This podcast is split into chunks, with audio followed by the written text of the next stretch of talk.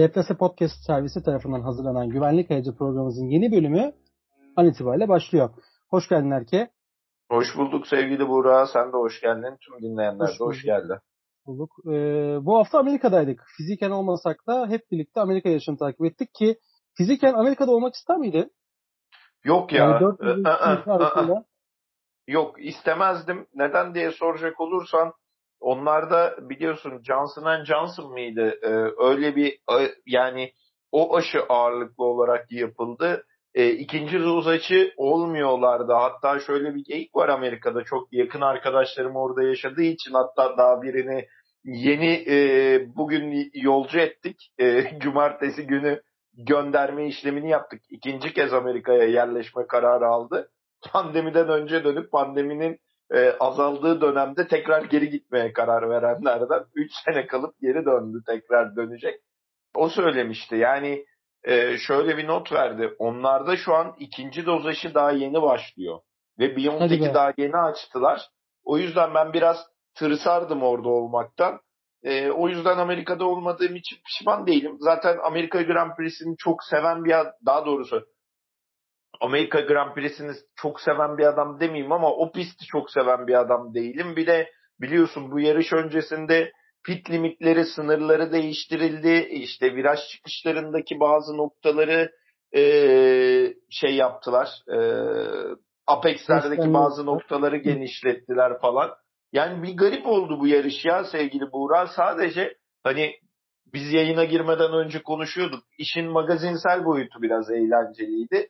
Bir de tabii ki antrenman turlarındaki o Sebast e, Sebastian Vettel beni andı. Nasıl anlayacaksa o da ayrı bir konu da. Max ah, Verstappen benim...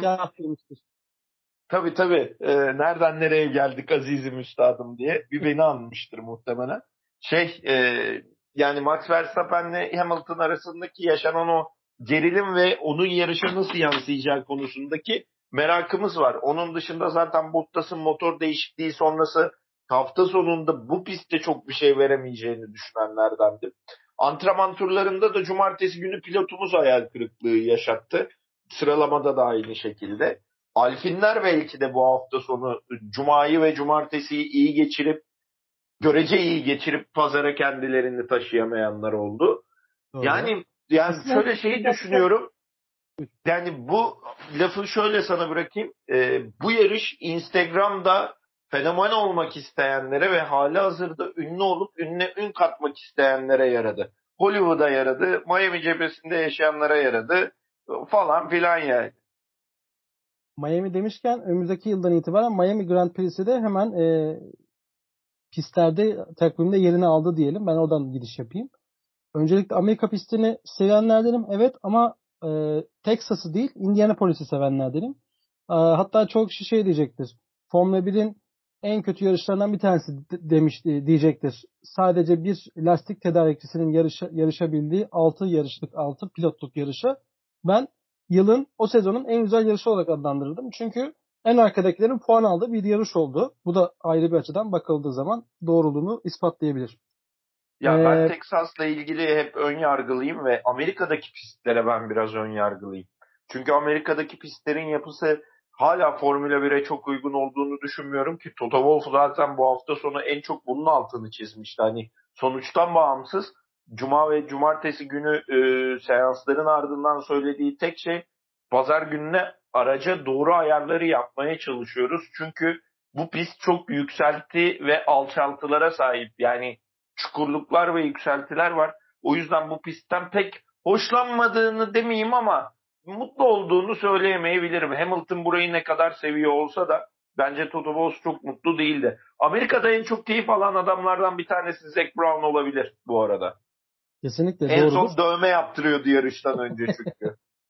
bu arada yani Amerika'yı sadece Formula 1 pilotları değil MotoGP pilotları da sevmiyor. Çünkü e, eğimli bir piste sahip olduğu için ve pist üzerinde çok fazla tümsek olduğu için MotoGP pilotları da kaçarak kaç, hem kaçarak hem de yarış çizgisinde durmak için çaba sarf ediyor. Aynı zamanda geçirmemek için çaba sarf ediyor e, olduklarını açıklamışlardı. MotoGP'nin Amerika Grand Prix'si öncesinde. Şimdi ya, buyur devam et buyur. Benim söyleyeceğim bir şey yok bu kadardı. Benden bu kadar devam edebilirsin. Piste sövmeye devam edebiliriz. yani, bu arada tabii Formula 1 yönetimi tamamıyla Amerikan eline geçtikten sonra entertainment'a biraz daha eğlenceye ağırlık verdikleri için tabii ki bu şovların olmasını hepimiz bekliyorduk ki sen de hatırlarsın Amerika e, Formula 1'in el değişimi Texas'ta sağlandı. Yani Texas'ta yeni logo şu anda kullanılan logo tanıtıldı ve orada bir e, şovlar meydana geldi. Oradan itibaren zaten bir devralma tamamlandı. Şimdi bakalım Arap ülkelerine geçmesi söz konusu. Eğer geçerse bu sefer yeni logo tanıtımıyla birlikte biz hangi ülkede göreceğiz acaba? Katar mı, Dubai mi yoksa başka bir yerde mi? Bu da bir soru işareti olarak hepimizin aklında kalıyor. Şimdi yarışa döneceğim. Ee, yarış kayıt öncesinde seninle konuşurken motor değişikliklerinden bahsettin. Şu detay e, benim dikkatimi çekti. Valtteri Bottas 6. kez motor değiştirdi. Aynen yani öyle. Valtteri Bottas'ı artık şey yapmaya başladılar. Ya sen çok puan alıyorsun. Hamilton'da zorluyorsun. Çok fazla 1-2 giderken veya sen birinci giderken Hamilton'a yer vermiyorsan sen bari git. Arkada ne yapıyorsan yap. Cezayı da al 5 sıra arkadan nasıl gidiyorsan git diye olabilirler mi? Bu tabii ki bir... Yok zannetmiyorum. Evet. Tabii ki bu bizim kötücül düşüncelerimiz ki bu çok normal. Ee, ya bunu düşünmüyorum çünkü bu hafta sonu en çok konuşulan konulardan bir tanesi şu içten yanmalı motor meselesi var ya Mercedes'in hiç bitmeyen Doğru. ve son üç yarıştır konuşulan. Bence ona bir hazırlık yapılıyor ve bu noktada tabii ki e, Lewis Hamilton Max Verstappen'le çekişirken e, Max Verstappen'i riske atamazsın. Hele e, İstanbul'dan sonra iş bu kadar kafa kafaya gelmişken bundan sonraki yarışlarda her şeyin iki kere çek edilip hatta ikiden daha fazla çek edilip doğru yolun bulması gerekiyor. Ne o sebepten ötürü hani e, ben bu noktada senin kadar şey düşünmüyorum. Nasıl diyeyim? Kötücül düşünmüyorum diye. Bendeki komplo teorisyenliği yani öyle söyleyeyim direkt olarak. Komplo teorisyenliği daha doğrusu. Aynen. E, seninkine komplo teorisi diyelim. Ya da ya zaten bu araçlardan iki e, Mercedes motorlarına ait e, Mercedes motoru kullanan 8 tane araç var. 2 Mercedes, 2 McLaren, 2 Williams ve 2 tane Aston Martin. Hamilton dışında tüm araçlar neredeyse motor değişikliği yaptı. Aynen ee, öyle. Hemen, hemen bakıyoruz. Sebastian Vettel bu yarış öncesi değiştirdi. George Russell değiştirdi. Alpine de bir değişiklik yaptı ama Alpine'i şu anda girmiyoruz. Birazdan devam edeceğiz. Ve Valtteri Bottas'ı deniyorlar. Senin de biraz önce bahsetmiş olduğun üzere e, şimdi Hamilton'a çok fazla değişik yapamaz. Şu anda şampiyonada liderliği oynuyor. Dolayısıyla kimden test edebilir? Takımın ikinci pilotundan veya ikinci takımdan test edilebilir. O da Williams olabilir veya Aston Martin olabilir. Ki McLaren'e çok fazla sözünün geçtiğini zannetmiyorum e, Mercedes cephesini. Dolayısıyla da denenebilecek kim var? Aston Martin var ve e, Williams var. Onun üzerinden denemeler yapmaları çok da doğru olmuş. Ama Mercedes'in bu kronikleşen program, problemi ne zaman çözülecek veya sezon sonuna kadar çözülecek mi bilemiyorum. Bu Hamilton'ın işine yarar mı yoksa bir dezavant daha doğrusu Verstappen'in işine yarar mı yoksa Hamilton adına bir e, dezavantaj sağlar mı? Bunu da ilerleyen zamanda görür müyüz? Sen ne dersin? Ya Hamilton'ın üzerine şu an herhangi bir dezavantajı oluşturan bir şeyin olduğunu düşünmüyorum. Hamilton çünkü kendi stratejisi ve planıyla devam ediyor.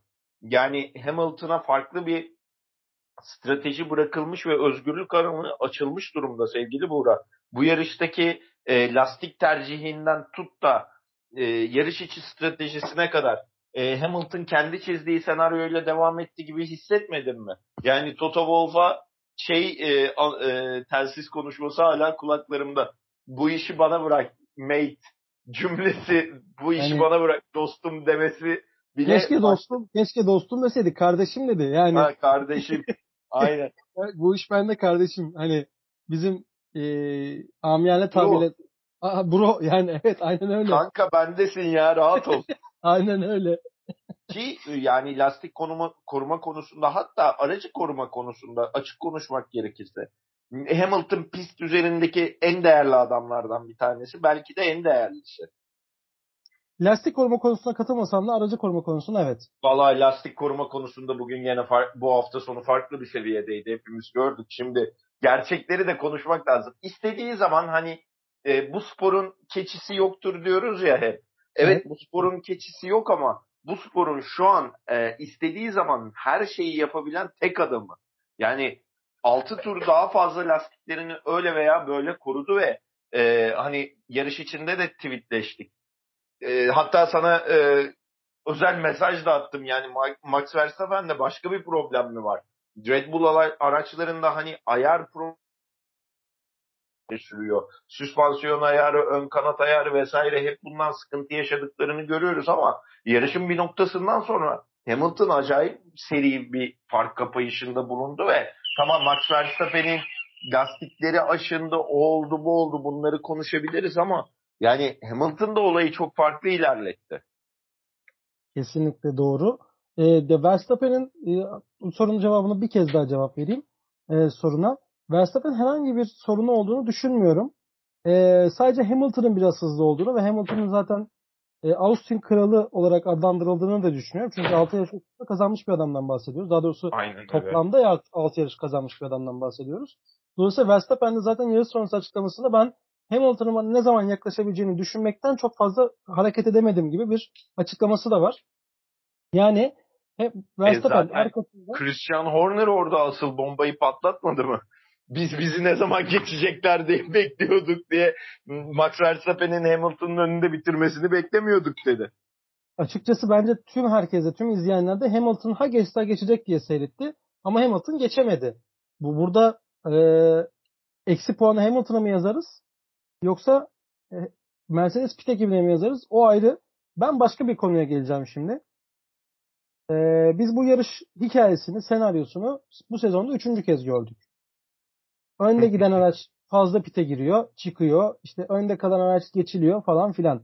Şimdi farkın 5 4,5 ila 5 saniye civarında olduğunu varsayalım ve Verstappen birinci, Hamilton ikinci ve Hamilton pite girdi çıktı. Sen Red Bull cephesinde olsan Verstappen'i içeri alıp çıkartır mıydın? Bir girip çıksa ikinci olurdu zaten. Taze lastiklerle çok daha canlı bir mücadeleye sokar mıydın? Yoksa gittiği yere kadar gitsin yine kaybedersek ikinci olacağız mottosuyla devam mı ederdin? Yine kaybederdik e, şeklinde bir strateji izlerdim. Gittiği yere kadar gitsin o riski alabilecek süren var çünkü. Yani diyorsun Ve, ki pite girmeseydi e, şu andaki olması gereken ta, e, taktik daha doğru. Bu senaryo, ben bu senaryoya ben bu senaryoya okeydim zaten. Senle de konuştuk yani yarış içerisinde. Benim sadece hani türlü sinsi planlarım vardı biliyorsun. Yani onun dışında bu yarışın bu şekilde e, koşulacağını ya da stratejinin bu olması benim açımdan da beklenen ve olması gereken görüşü bende hakimdi. O yüzden hani beklentimin dışında bir şey izlemedim ben. Senin siyasi görüşlerinle ilgili bir çok e, güzel bir soru hazırladım sana. Bunu bölümün sonuna saklıyorum. İstersen Verstappen Hamilton ikilisinden biraz daha aşağı doğru gidelim. E, Abi arka sıralar zaten bu bu yarışın daha doğrusu kurtlar e, eski şampiyonlar eğlencesi oldu. Ön sıralarda pit stratejileri dışında yarış içinde bir heyecan görmedik. O zaman sana bir soru soruyorum direkt olarak. Alonso'nun yarış sonrası yaptığı açıklamayı hatırlıyor musun? Madem diyor Hatırladım. ben e, Raikkonen'le temas ettiğimde geri vermem gerekiyorsa Giovinazzi ile temas e, bu e, münakaşa esnasından sonra neden Giovinazzi bana 7 verdi? Burada bir eşitsizlik yok mu dedi. Sence bir eşitsizlik var mı? Ya ben bak bu yarışta bunu anlamadım. Bu yer verme meseleleri, meselelerindeki temaslar ve şeyler konusunda takımların ve e, uyarıların tam böyle hani pistin kurallarının tam anlaşılmadığını düşünüyorum ve bu da yarışın e, ya da Formula 1'in doğasındaki diğer kurallara Oraya da sirayet ediyor. Doğru. Yani böyle saçma sapan çünkü hani o ona yer vereyim, bu buna yer vereyim. Tamam sen öyle geç, sen şuna dokundun. E, bunu tartışmayalım istersen falan. Çok fazla böyle şey dinledik çünkü. Özellikle zaten bence yarışın en güzel anı Alpin takımıyla e, Formula 1 yönetiminin Michael Massey'nin telsiz konuşmasıydı. Aa evet. E, yarışın en güzel anı ne Şak'ın e, eski NBA basketbolcusu, sporcusunun Şak'ın kupayı getirmesidir. Ne de başka herhangi bir şeydir. Bence e, yarışın olayı Alpin'le Michael Massey arasındaki telsiz konuşmasıdır. Yani o bize bize de mi e, bize de mi yok tarzındaki açıklamaları gerçekten çok e, hoştu aslında. Yani Michael Massey'i herhalde sezon başından beri en çok gömenler olarak burada daha fazla gömmek istemiyorum ama yani söyleyecek çok fazla bir şeyim yok. Ee, ben adalet terazisinin garip çalıştığını düşünüyorum Formula 1'de ve bu yarışta biraz hani orada yaşanan mücadelelerin e, üzerine verilen kararların ve hani şunu yapalım şunu yapalım noktasındaki verilen e, düşüncelerin alınmaya çalışan çalışılan kararların çok üzerinde fikir jimnastiği yapılarak verildiğini düşünmüyorum ve takımların uyguladıkları stratejiler ve kendilerine göre aldıkları kararlar doğrultusunda yer paylaşımları yapıldı görüşüne sahibim. Kesinlikle haklısın. O zaman konuyu bir başkaya da geçiyorum. Hani, e, mahalle maçındaki gibi kuralları ve e, şeyleri, e, kararları takımlar kendileri verdi. Yani topun sahibi kimse kararı o belirlemiş gibi bir şey oldu ha, şu anda. Gibi aynen öyle. Biraz öyle oldu sanki bu maç. Ben öyle hissettim en azından. Doğrudur. Umarım ilerleyen yarışlarda bu şekilde devam etmeyiz de en azından bir standart uğrunda devam ederiz ve yani e, deriz ki ya bak bu yarışta şu karar verilmişti. Bu yarışta da bu karar verilmesi doğru diyebileceğimiz bir an gelir. Yoksa her yarış sonrasında Alonso'nun açıklamalarına benzer açıklama biz diğer pilotlardan da duymuş olacağız. Ki böyle bir açıklamaya Alonso, Raikkonen'den başka hiç kimse yapmaz. O da doğru. O, o da, o da doğru. doğru. Şimdi lastik korumadan bahsetmiştin sen birkaç dakika önce.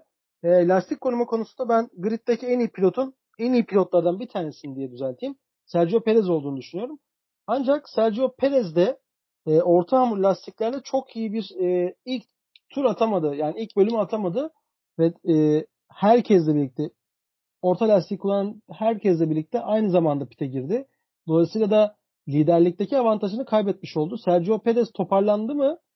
Yoksa takım ne isterse onu mu yapıyor? Bir ufak açıklama varsa onu alayım.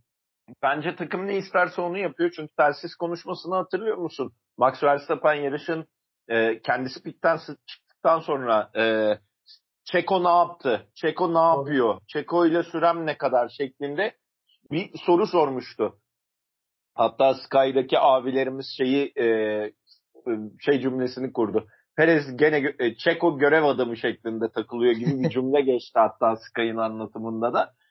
O sebepten ötürü bence Sergio Perez gerekeni yaptı. Bir de bu yarış Sergio Perez adına gerçekten kabus gibi e, geçti. Yani sayısını şimdi tam hatırlamıyorum ama yani içecek haznesine ulaşamamak ve çölde o sıcakta o tempoda bu kadar ter kaybı yaşarken e, içeceksiz kalmak, içecek pompasındaki problemle uğraşmak ve sıvı tüketememek en büyük problem ve bunu yaşarken hem bir dönem yarışın süratini ve temposunu Max Verstappen için ayarladı hem de sonrasında kendisi podyumda kalabilmek ve tekrar gelecek yılki koltuğu sağlam olmasına rağmen onunla ilgili plan projeler üzerinde yapılan stratejileri daha ku- kuvvetli hale getirebilmek için doğru yarışması gerekiyordu. Onu yaptı.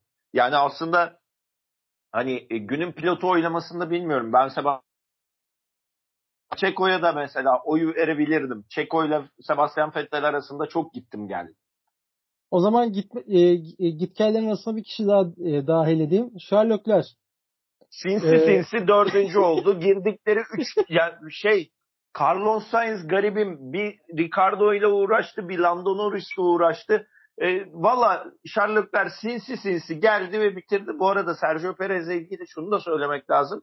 Sergio Perez ülkesindeki e, ülkesindeymiş gibi yarıştı bir de. Bunu da unutmamak lazım. Ki bir sonraki yarışımızda Meksika Grand Prix'si tam olarak %100 e, olarak evinde yarışmış olacak. Onu da programı değinmiş olacağız. Leclerc sinsi sinsi dördüncü olduğunu hatta Sainz McLaren'le uğraştı. McLaren Ferrari atışması sana geçmiş hatırlattı mı? Biraz ama sıralama yanlış. Yani şey olarak. Liderlik için çekişiyor olmaları gerekiyor değil Liderlik için aynen öyle. Liderlik için çekişmelerine alıştığımız iki takımın gelip burada e, üçüncülük mücadelesi veriyor olması enteresan ama Binotto bu yarıştan önce şunu söylemişti. Biz artık üçüncülük için kesin aday biziz demişti. E, bunu da bu yarış hissettirdiler ya biraz. Yani pilotaj hatası olması Carlos Sainz'ın daha doğrusu e, temas etmeye yönelik o riskli pilotajı olmasa belki Carlos Sainz daha efektif bir yarış çıkartabilirdi. Hani e, Türkiye Grand Prix'sini tam böyle merkeze koyarak ilerleyeceksek Türkiye'den sonra hatta Türkiye'den önce yani hatta McLaren'in podyum yapmasından bu yana başladı. Hatta Rusya belki de top noktaydı. Gelinen noktada Ferrari adım adım yükselirken bir istikrar yakalamışken McLaren istikrarını kaybediyor. Evet puan alıyorlar ama mücadeleyi bırakmış gibiler. Kesinlikle. Yani ivme aslında Ferrari'den e, yükselen bir ivme varken McLaren'de düşen bir ivme söz konusu. Doğru. Haklısın. Bu arada Ferrari ile ilgili e, yani Sainz'in temaslı hamlesinden dolayı sen geride kalabilme ihtimalinden bahsettin ama ben de şunu söyleyeceğim. Her yarışta olduğu gibi Ferrari pit e, ekibi yine çok yavaş pitleri imza atıyor ve 5.8 saniye gibi bir süreyle işte, servis verdi. Ya, yanlış hatırlamıyorsam ilk pitte Sainz'a. Bu e, verilen servis Sainz'ın zaten geride kalmasına sebebiyet verdi. Yine Sainz çaba sarf etti. Çaba sarf eden yine Ferrari'de Sainz oldu. İstanbul Grand Prix'sinde, Türkiye Grand Prix'sinde olduğu gibi.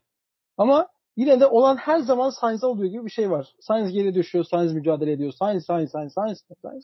Nefesim kesildi söylerken ama yine de bu e, adam e, çabalamaya ve e, ben Ferrari koltuğuna layığım demeye devam ediyor gibi bir de durum söz konusu.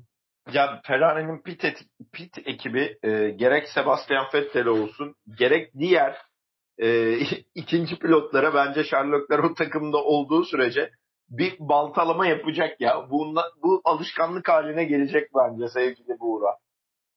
Bundan Sherlockler... vazgeçmeyecekler ve sol arka teker pardon sağ arka tekerlekte bu sefer takımında problem yaşadılar. Onu da not olarak ekleyelim. Yani e, sürekli bir problem yaşama durumu söz konusu Ferrari pit ekibinin.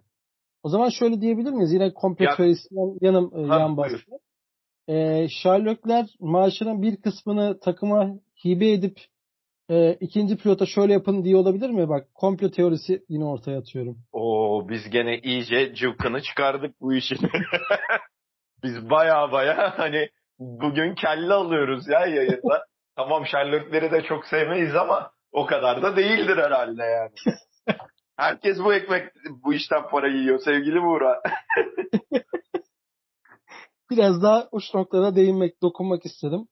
Bakalım Ama kazanacak. Ama şu var yani Sezar'ın hakkı e, Sezar'a Sherlockler bu yarış özelinde kendisinden bekleneni tam olarak verdi. Bu seviyede beklenileni verdi ve ne yerini riske etti ne yarışı riske etti. Zaten Honda seviyesine gelebilecek durumda değillerdi sürat ve tempo olarak. E, McLaren'i bu noktada Carlos Sainz'la iyi ekarte ettiler. E, Carlos Sainz onlarla uğraşırken Sherlockler yerini ve stratejisini doğru konumlayabildi. E, gelinen noktada yani e, şey vardır ya alabildiğini al geriye bir şey bırakma. Alabildiğini evet. aldı abi. Yani net alabildiğini aldı e, Ferrari Sherlocklerle. Bak aynı hemen... şeyi mesela McLaren için söyleyemiyorsun. Çünkü McLaren daha fazlasını vaat ediyordu sezon başından bu yana vaat ettiğinin çok uzağında kalmaya başladı.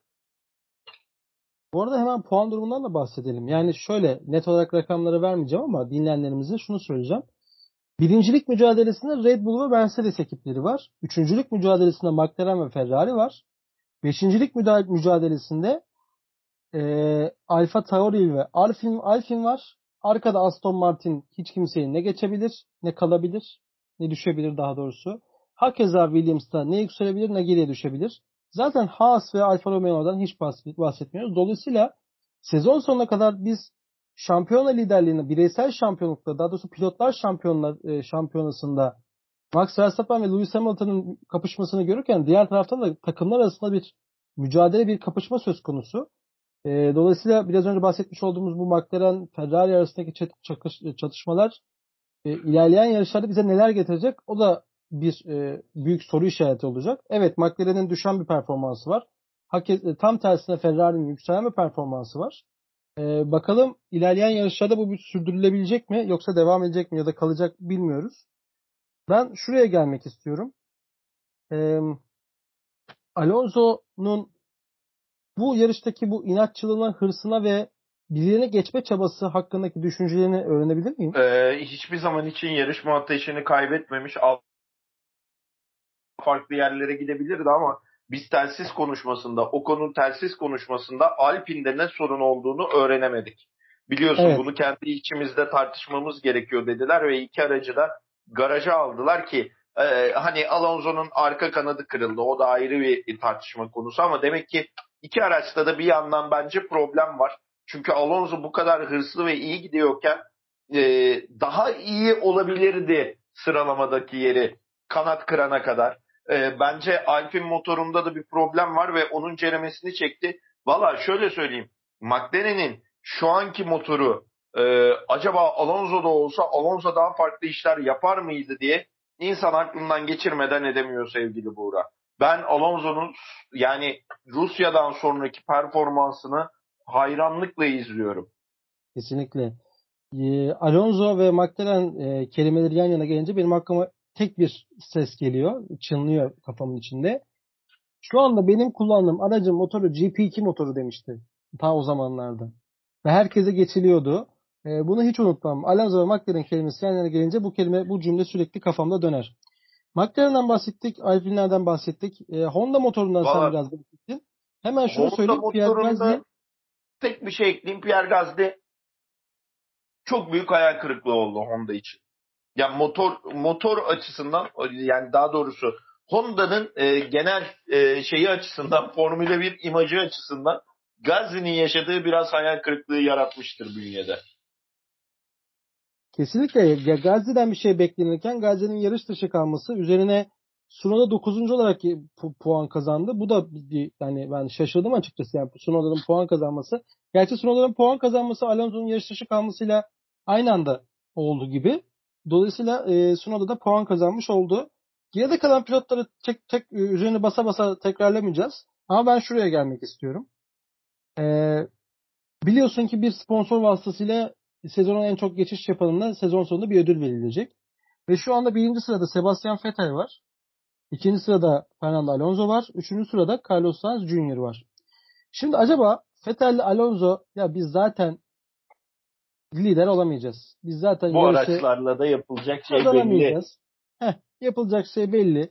Gel biz kendimize yine bir challenge yaratalım. Gel biz e, takımla motor değiştirse değiştirsin. Biz de başlayalım en arkadan. Gidebildiğimiz yere kadar gidelim. Çünkü bunu neden söylüyorum? Sebastian Vettel 18. Fernando Alonso da 19. sırada yarışa başladı. Vettel 10. sırada yarışı bitirirken Alonso da yarış dışı kaldı. Bu hani kendilerine sundukları yeni bir challenge mı? Yeni bir iddia mı Olabilir. oldu? Olabilir. Yarışmak için kendine yeni bir hedef koyman lazım. Bak Kimi Raikkonen yarışlara döndüğü zaman ne demişti? Ben yarışları kazanmak için bu işi yapıyorum. Yani şampiyon olamasam da yarışları kazanmak için bu işe tekrar geri dönüyorum demişti. Bilmem hatırlar mısın? Yarışmayı da çok seviyorum demişti. Bugün Formula 1'i bırakırken e, ne demiş Amerika Grand Prix basın toplantısında biliyorsundur. Yani evdeki mücadelece mücadele de çok çetin. Formula 1 aracı kullanmayı özleyeceğimi pek zannetmiyorum demiş. Doğru. Hatta yarış öncesi yani şimdi vardı. e, e, şö- şuraya bağlayacağım. Sebastian Vettel ve Alonso için de yarışmayı bu kadar çok seviyorlarsa zaten biri şu an e, araç ve takım geliştiricisi rolünde. Diğeri de garibim Alfin'de bir şeyler yapmaya çalışıyor işte. Bunların hepsini arka arkaya koyduğun zaman e, dediğin noktada bir challenge var. Yani dediğin noktada böyle gizli kapılar arkasında yapılmış bir challenge anlaşması olabilir. Garajlara gidip birbirlerine bak ben bu bu yarışta sana 10 sıra geçtim. Yok şu yarışta şu oldu olabilir yani. Bence olabilir. Kimi Räikkönen'den bahsettin. Kimi Räikkönen de yarış öncesinde şu açıklamayı yaptı. Alfa Romeo'nun e, sezon sonuna kadar ve önümüzdeki sezon hakkındaki düşüncelerini, takım hakkındaki düşüncelerini sordu. Valla bana sormayın. 6 yarıştan sonra ben zaten gidiyorum. Bu beni hiç ilgilenmez minvalinde bir açıklaması vardı. Bir diğer taraftan Kimi Räikkönen'in Ferrari zamanlarında da bir açıklamasını hemen e, dinleyenlerimize sunayım. Kimi Räikkönen yarış kazandığı zamanlarda kendi kendine bir challenge'ı vardı. Diyordu ki ya ben liderim ve kendime yeni bir challenge sunuyorum. Kendime yeni bir hedef belirliyordum. En hızlı tur atma hedefini belirliyordum. Ve gün geçtikçe turlar geçtikçe en hızlı turu geliştiremeyi Kimi Räikkönen görüyorduk zamanında. Ee, nerede o eski Kimi Räikkönen diyeyim. Şimdi yani, 42 yaş artık hani romatizmaları var. Geçen yarışta ayağına su geliyor diye isyan etmiş. Yani Kiminden de geçti artık kabul edelim ne kadar çok sevsek de 20 yıl boyunca bizi bu sporun e, en güzel basın toplantılarını ve telsiz konuşmalarını yaşatmış e, adam olsa da Ferrari, McLaren'de her ikisinde de çok efsane zaman geçiyor. Değişime ayak uydurman gerekiyor. Ee, işte bu sporun da maalesef hani e, yüzyıllar boyu yapılmadığının son temsilcisi Kimi Raikkonen.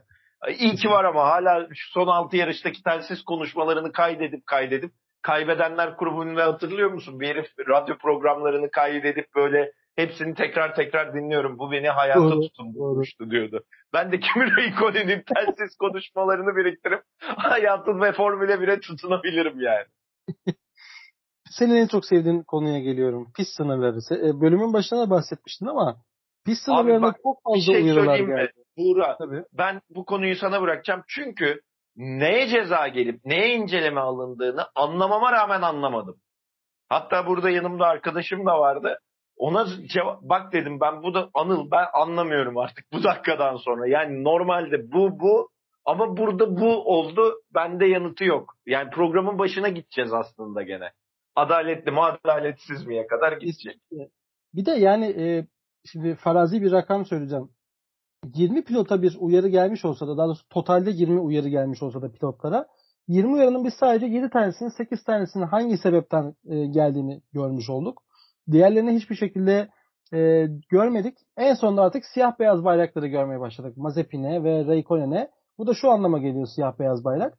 Bir kez daha kural ihlali yaparsanız komiserler kurulu tarafından soru, e, soruşturulacaksınız ve sonucunda belki ceza ile karşı karşıya kalabilirsiniz anlamına geliyor.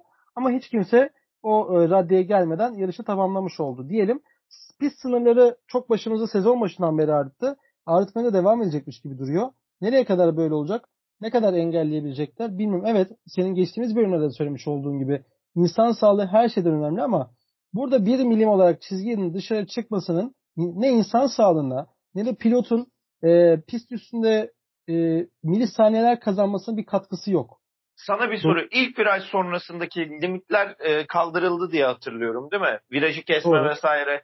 Lütfen beni burada düzelt. Yarış öncesinde okuduğum zaten yarışa çalışırken ben başka bir şeye çalışmıyorum. yani pist limitlerine çalışıyorum. Yemin ediyorum bu sene pistlerin kuralları dışında hiçbir şey bu kadar okumamış olabilirim. Yani işim sadece bir de Formula 1 değil yani futbol, basketbol vesaire de hani ders olarak çalıştım. Yemin ediyorum MHK'nin açıklamalarından, hakem kurallarından daha öte pist kurallarına çalışmış olabilirim bu. Ya ben, ben şeyi şey anlamadım mesela. Birinci tartışmalarda inceleme gördük. Ama hani limit yoktu. Bir viraj daha vardı bu yarışta. Ya ben ya bu şey bak diyorum ya bu yarış Verstappen niye tartışılmadı?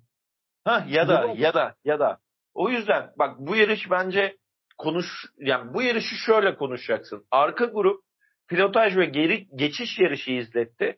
Öndeki beşli hatta altılı gayet strateji ve plan yarışı yaptı. Texas'tan ne aldın? 2019'daki aksiyonun %50'sini bile almadım. Ama heyecanlı olan neydi? Max Verstappen yakalanacak mı, yakalanmayacak mı? Sebastian Vettel puan alacak mı, alamayacak mı? Alonso nereye kadar zorlayacak? Bak yarış kabaca özetlersem böyle bir yarış izledik. Bir de Hadi programı kapatalım o zaman. E, bir de Sergio Perez'in işte abi susuzluktan ölür mü ölmez mi? Bak biz bunu öğrenmiş olduk mesela. Formula 1'de 30 tur boyunca e, sıvı tüketiminde problem yaşayan pilot yarışı devam ettirebiliyormuş. Evet devam ettirebiliyor ama sonrası çok acı oluyor. Onu da e, geçtiğimiz yarışlar, geçtiğimiz yıllarda bir örneği vardı. Şu anda aklıma gelmedi ama dinleyenler e, lütfen bizi hatırlatsınlar. Benim aklıma gelmedi. Yarışın başından sonuna kadar su içemeyen bir pilot yarıştan sonra e, halsizlikle Perez'den çok daha halsiz bir şekilde yarışı sonlandırdığını ben hatırlıyorum. Şimdi sana şu soruyu soracağım. Yarışın özetini sen geçtin ama ben sana başka bir e, açıdan şu soruyu sorayım. IMDB'ye girse şu yarış kaç puan verirsin ve türü ne olur? Hmm. IMDB'ye bunu soksam 5.6 ver misin mesela? Veririm. Son bölümlerdeki şeyler. 5.6 verelim. Veririm. Gayet yani ne ee, türüne belki gerilim dersin ya. Türüne gerilim. Peki. Gelirim dedin. 5.5 dedin. Ben de e, şöyle hani kuru yemişçilerdeki 100 gram karışık gibi olacak ama her birinden komedi hariç hatta komedi de dahil şak e, da devreye sokarsak her birinden birazcık olan ama puanında hemen hemen 5.5 olan bir e, film olduğunu söyleyebilirim. Bu arada Formula 1 kuralları IFAB kuralları yani futbol kurallarının çok daha e, karmaşık olduğunu hemfikiriz. Bunu da belirtmek istedim. E, senin en çok sevdiğin soruya geliyorum. Hatta sana muhteşem bir sorun var demiştim bölümün başında.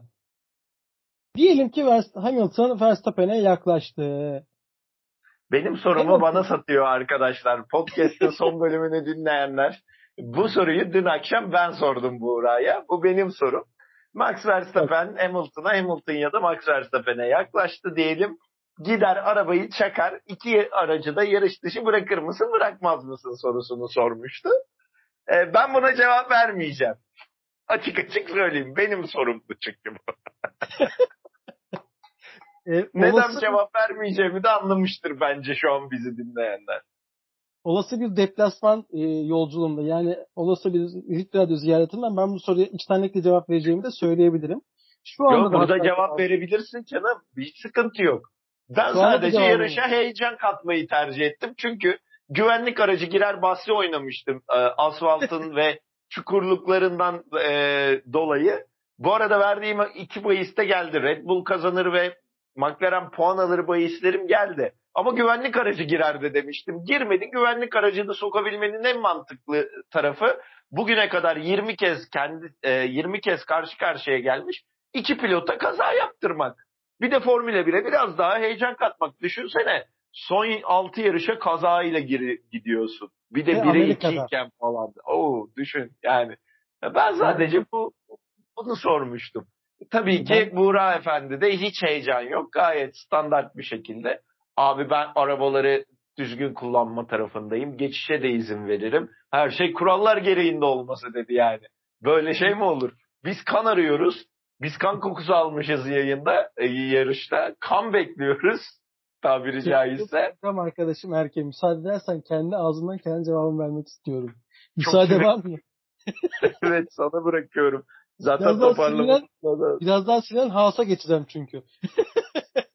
şaka şaka Ay. Haas'a geçmiyorum. Bu bölüm Haas'a geçmeyeceğim. Ben hemen cevabımı vereyim. Şöyle ki e, ikili yan yana gelirse ateşle bakacağına durmaz misali. Yan yana tabii ki bir temas söz konusu olacaktır ama iki pilottan bir tanesinin kendini savunabileceğini düşündüğüm için temas olmayacağını öngördüm. Yani yoksa iki pilot da yan yana gelirse zaten temasın olmaması yüzde birlik bir ihtimal.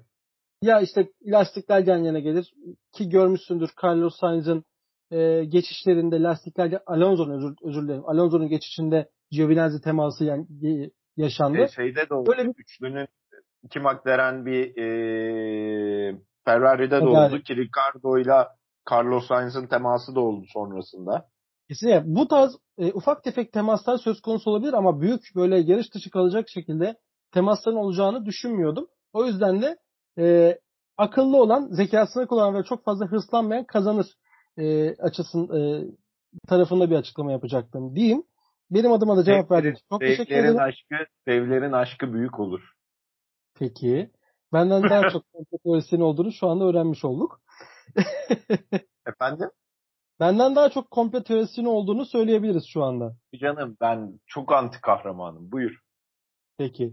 Meksika'ya gidiyoruz. Meksika'daki hemen bir e, öngörünü alayım. Sonra programımızı kapatalım. Çek O3, Hamilton 2, Max Verstappen 1. Perez, e, Bottas yok diyorsun. Yoksa Bottas yeniden motor değiştirecek.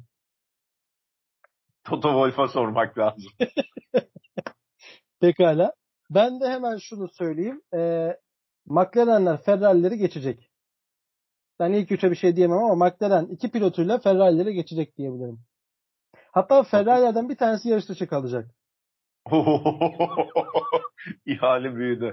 Dur ben bunu iki hafta var nasıl söylediğimde daha net bir düşüneceğim ama ya bilmiyorum ya 15 gün sonrasını bu kadar keskin bir şekilde konuşmak e, bana göre değil ama ben aklımdan ve hayalimden geçeni söyledim. E, aslında istediğim şey ben, ben hala geçen yılki yarışların böyle e, vahşetini göremedim ya bu sene. O kaza adedi bana daha yeterli değil. Ben hala bol kazalı falan. İnsanların canına bir şey olmasın da Şöyle start finish'te kaosun yaşandığı bir yarış istiyorum ya. Benim tek derdim o. Ben daha o hazımı alamadım. O zaman seni Bottas'la konuşturalım. Bottas'a söyle de hemen bir e, ilk Memurum bir... kırmaz. Memurum. Memur bizi kırmaz. Sevgili herkese çok teşekkür ederim. Amerikan adından yine güzel program geçirdik. Ağzına sağlık Buğra'cığım. Çok konuştum bugün. Çok dertliyim. Üzerime kurulan komplolar dolu. Bu arada Shaquille O'Neal'ın e, podyumdaki görüntüsü uzun bir süre aklımızdan çıkmayacak. Hangisi? Şak'ın e, büyük olup e, pilotların küçüldüğü fotoğraf mı? Resmi hesabın evet. girdiği. evet. evet. o hiç unutulmayacak arada, gibi ama. Şak'ın oraya çıkmak için organizasyona ne kadar ödediğini de çok merak ediyorum bu arada. Yani evet. O çok ayrı bir konu. Ee, Meksika'da kim çıkar acaba? Şey çıkar mı? Boğa güreşçileri falan çıkar mı? Bilmiyorum. Meksika'da kim o kadar ünlü? Şey var. Aklıma kim? Chicarito var. Chicarito. Salma Hayek çıksa ya. Ee, Selma Hayek. Dur o konuya girmeyelim tamam. Onu başka bir bölümde konuşuruz. Yo Salma Hayek biliyorsun Meksika'nın en ünlüsü olabilir şu an Salma Hayek. Aklıma başka biri gelmedi. Kaldı ki Salma Hayek kocasının kulübü için e, şeyli Ajax'la Alvarez'i e, transfer etmek için devreye bile girdi be. Tamam, Formula 1'de podyumda kupa mı veremeyecek? Sen Salma Hayek'i ne zannediyorsun ha? Sevgili Uğur Coşkun. Peki bu e, öz üzerine söyleyecek bir şeyim kalmadı. Bizi dinleyen herkese çok teşekkür ederiz. E, Meksika Grand Prix'sinin ardından yeniden sizlerle birlikte olmak istiyoruz. Takipte kalın. Bizlerden ayrılmayın. Sevgili erkek tekrardan çok teşekkürler. Görüşmek dileğiyle şapkaları hazırlayın. Hoşçakalın.